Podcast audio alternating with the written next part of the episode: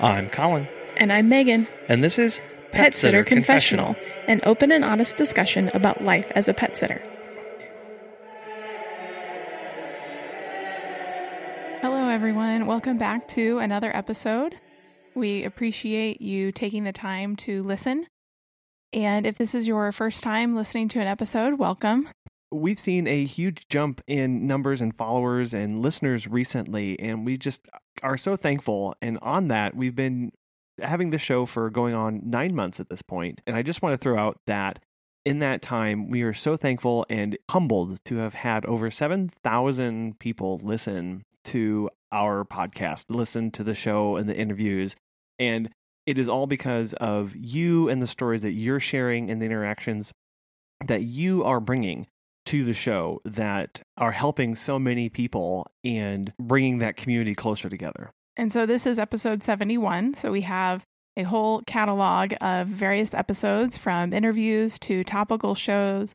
We talked a lot about COVID the past few months. So you feel free to go back and listen to any of those and subscribe in the podcast player of your choice. And if you ever have any questions, comments, concerns, criticisms, or want to tell your story, send us an email at feedback@petsitterconfessional.com. We love hearing from you. So let's dive into today's episode, which is all about summer. Yes, it is June right now, and we're barreling headlong into summer. And so we wanted to take this time to take a moment to think about precautions that we need to be taking as pet sitters, not just for the dogs, but also for ourselves.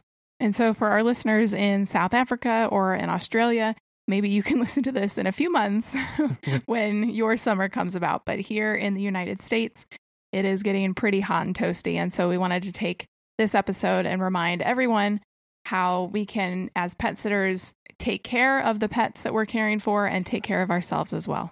This really hit home recently because we were caring for a very young boxer named Tucker. And not only is he a boxer, so he has got all this energy, but he's also had very bad separation anxiety. And one of the things that we usually like to do with the dogs that are in our care when they have that is to go outside and exercise them and get them worn out for those first couple days. And that usually really helps them get into the groove, because a happy pup is a tired pup. However, I wasn't really able to do that because his first few days with us, we had a heat index of over 100 degrees. And boxers are one of those dogs that, because they've got that shortened nose, cannot exchange heat very well. And so there was a very real concern of taking this already stressed out dog on even a very short walk, even in the shade, and possibly having him overheat. So instead, what we did with him was we played inside a lot, and it ended up working out just fine. But it was something that we had to check. So when we think about things that we can be doing right now, maybe you're not experiencing those high temperatures, or maybe you already are, but what are some things we can be doing as pet sitters right now to prepare for that? Well, I think checking the weather first and foremost is a good thing, because if you're out walking dogs, you will need to know really any day of the year what it's going to be. Right. That's kind of the first no-brainer step in paying really close attention to that. That's so important because with temperatures, the pavement can get excessively hot, and the dogs should not be walking on that. Right. If they say that if you cannot hold your hand down on the pavement for 5 seconds, then the dogs should not be walking because it's too hot for their paws. Right. So when thinking about the hot pavement issues, what kind of alternate routes or maybe alternate activities do you have on hand for the dogs that you're caring for? If you're taking them on walks, or maybe you're doing daycares and you like to provide those kind of services, are there places where you can still walk the dog that's predominantly shade, or places where you can walk them mostly on grass, or maybe just have other activities you can take them and do with the dogs that aren't walking on that hot pavement? Also considering whether you want to shorten the walk during this time. If you're doing a 30-minute drop-in check, and you usually use 25 minutes of that time to do a walk, maybe shorten that and have that conversation with the client before that check of how long do you want me to walk your dog? The answer will depend on the breed. The answer will depend on how comfortable the owner is, how hot it is that day. It's going to depend on a lot of different situations. But having that conversation with the owner of, I as a dog walker am only comfortable with walking your dog for, a block for 10 minutes because it's so hot outside. And instead, we will supplement with playing inside, drinking lots of water, those kind of things. And that may be a tough conversation. The owner may not understand the danger that their dog may be in. Let's say they have a dog that is an old boxer.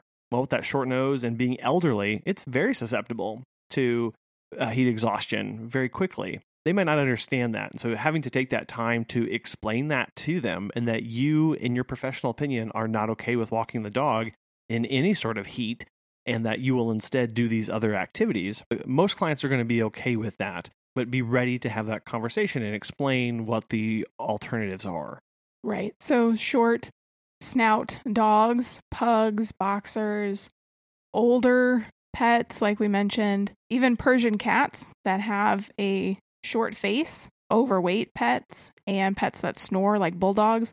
All of those pets have a hard time regulating their body temperatures because the pathway from the air to the inside of their bodies is very short. And part of this, too, is understanding the medical history of the dog. So there's been some research that shows that if an animal has experienced a previous episode of heat exhaustion, that they are actually more susceptible to getting it a second time.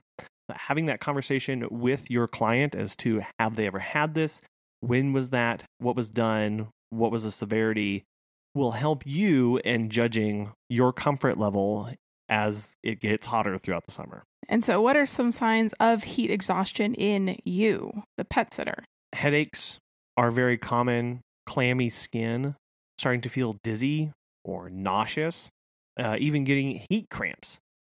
These are all very early signs. And sometimes you may think, well, I've had a lot of water today. And this happened to me actually just recently when that heat really spiked here in Missouri.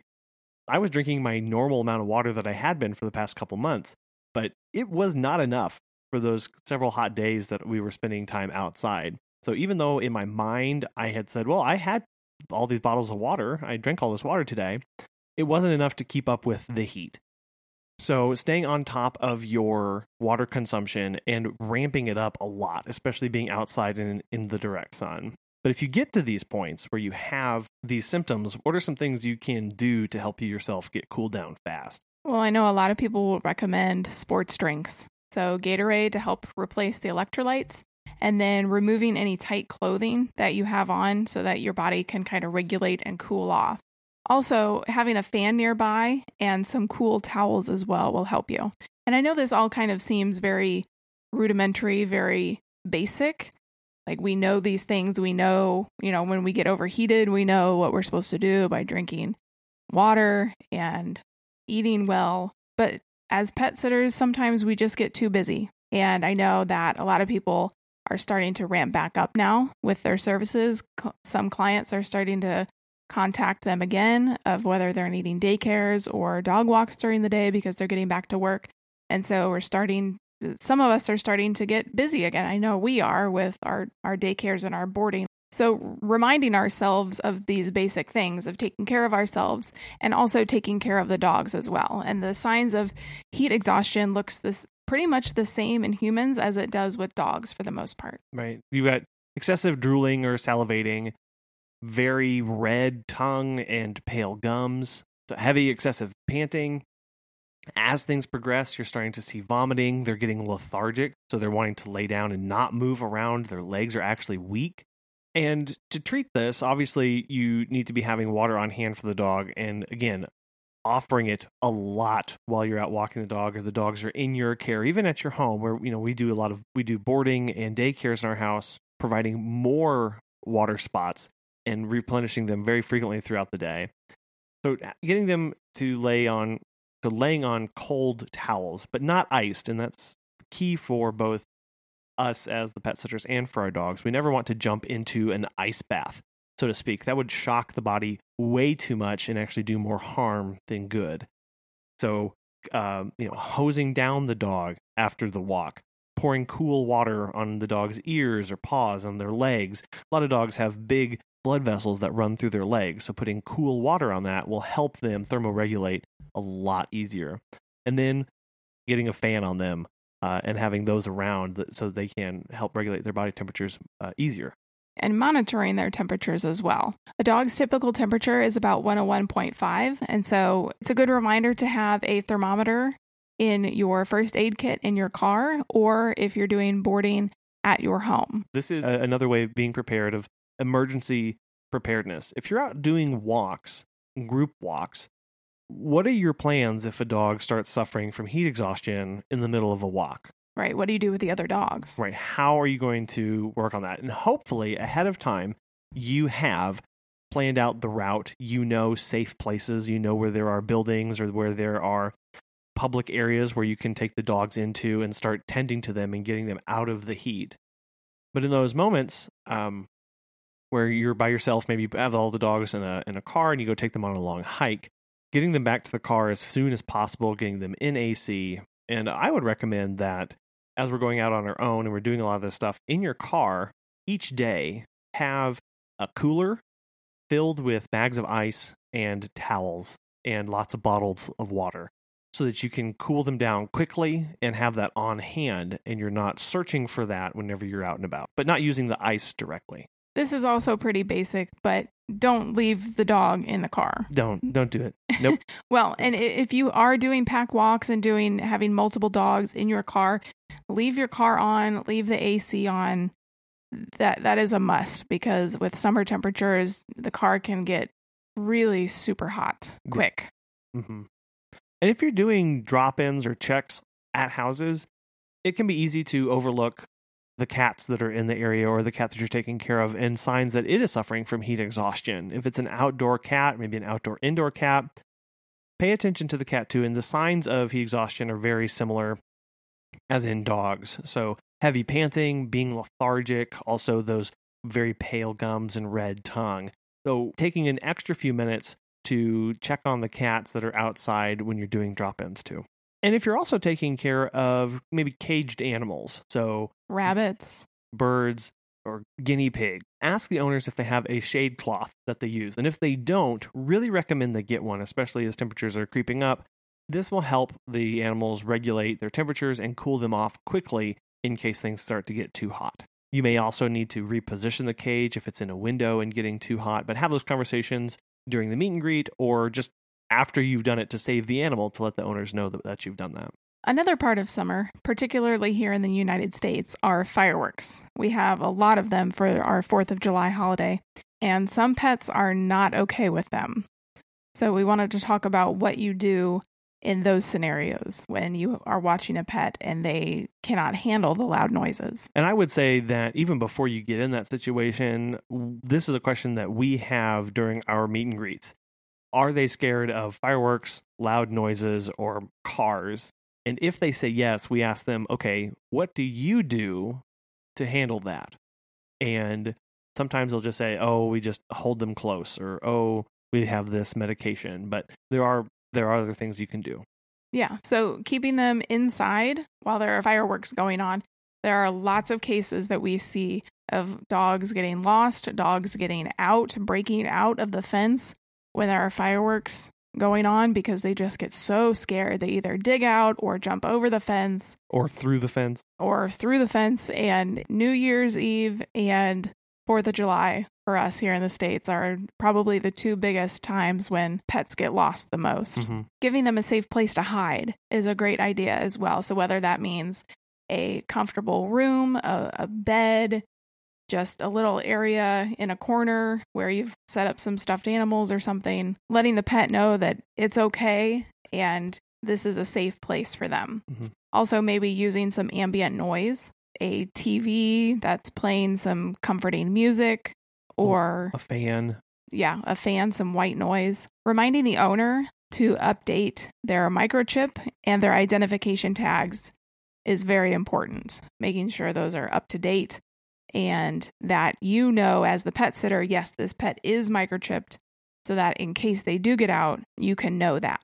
And then also keeping them busy. So Kong toys, puzzle games with treats inside, playing tug of war, fetch, just really keeping them busy through the fireworks, and so they hopefully don't even notice them at all. You may also see if they have a thunder shirt or thunder jacket that you can wrap around them. And If the owners have mentioned that the dog does get nervous around loud noises, but they don't have a thunder jacket, suggest that they look into that before the stay where you're going to be caring for them over the 4th of July or where there are going to be fireworks in the area. And then finally, one of the things that I think is typically one of the last things that people look to are some sort of medication. And this runs the gamut. You can have prescription medications to help calm the dog, or growing in popularity are CBD medications to help soothe and relax the dog a little bit. These will have various effectiveness, and you may have to have the owner trial and error some before the stay to see what's going to work the best. We have had some owners that have brought those with them and said, if the dog gets stressed out, please use this. And we have done that, and it has had visibly zero effect on the dog to our eyes, and have seen nothing. And we've mentioned that to the owners. Like, hey, we tried this, it didn't really work, so might want to look into something else. No, doing that ahead of time will help you and will help the dog have a much more enjoyable experience. Right. And if you are doing drop-in checks late at night while there are fireworks going on, maybe suggest that you put off the walk until maybe the next morning, or do a shortened walk just so the dog isn't completely freaked out when you are out walking and there are loud noises going on. Right.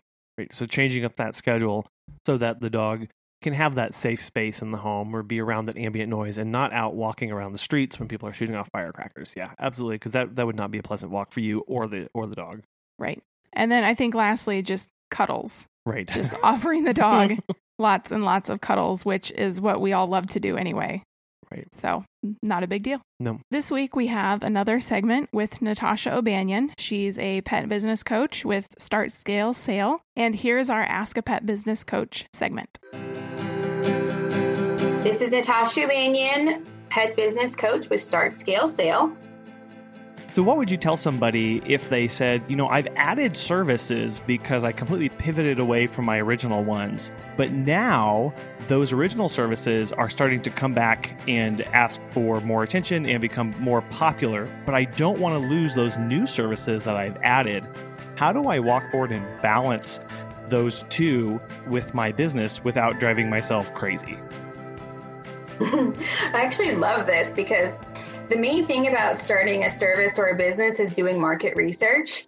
And so if you have a new service you started and it's working and it's becoming lucrative for you, that's awesome. So that is actually a good problem to have. For instance, this topic with poop scooping, if you started poop scooping and you're enjoying it, well, now this is where the scale part comes in. So it's like, hey, I got this poop scooping company. It's been awesome, but me, the owner, I don't necessarily have to do that. So this is where I go ahead and put an ad in and say, listen, I'm looking for someone with XYZ amount of hours that is going to go home to own to run our poop scooping business. So now you tailor that to somebody else. So it's like you have your big baby. This person's doing this person's doing that, this person's doing this. The main thing I want everyone to realize is that you as the owner need to get yourself out of feeling entitled to take on all these services. You are just like the brains. So if I can get more people to understand that you are only the head and you've already shown in that amazing head that you've come up with these great services that are working, now I need you to start putting people in the place to get these services accomplished. I got my poop scooping squad, I have my dog walking squad, I have my pet sitting squad, and guess what? My pet sitters actually love to scoop poop too. My dog walkers I only use for 4 hours out of the day. They actually like to do pet sitting. So now you are starting to sound like an amazing company that is able to offer a lot of opportunity. Because we can actually keep you employed all day long. I can actually get you to go out in the morning and do the poop scooping section. I can get you to do dog walking in the midday, and I can even have you cover pet sitting in the evenings or the morning, depending on our workforce.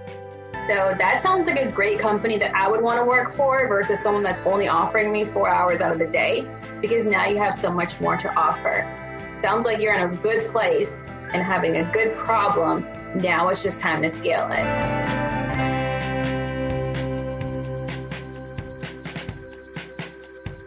Again, we thank you so much for taking the time to listen to this episode today. If you would like to hear more from Natasha or have her be your personal pet business coach, you can go to her website, startscalesale.com, and use the code PSC20 for 15% off any of her coaching. If you would like to get a hold of us, you can do so on social media. Facebook or Instagram are our two major platforms at Pet Sitter Confessional. Or you can email us at feedback@petsitterconfessional.com, or you can even call us at 636-364-8260. However you feel most comfortable connecting with us, we would love to hear from you.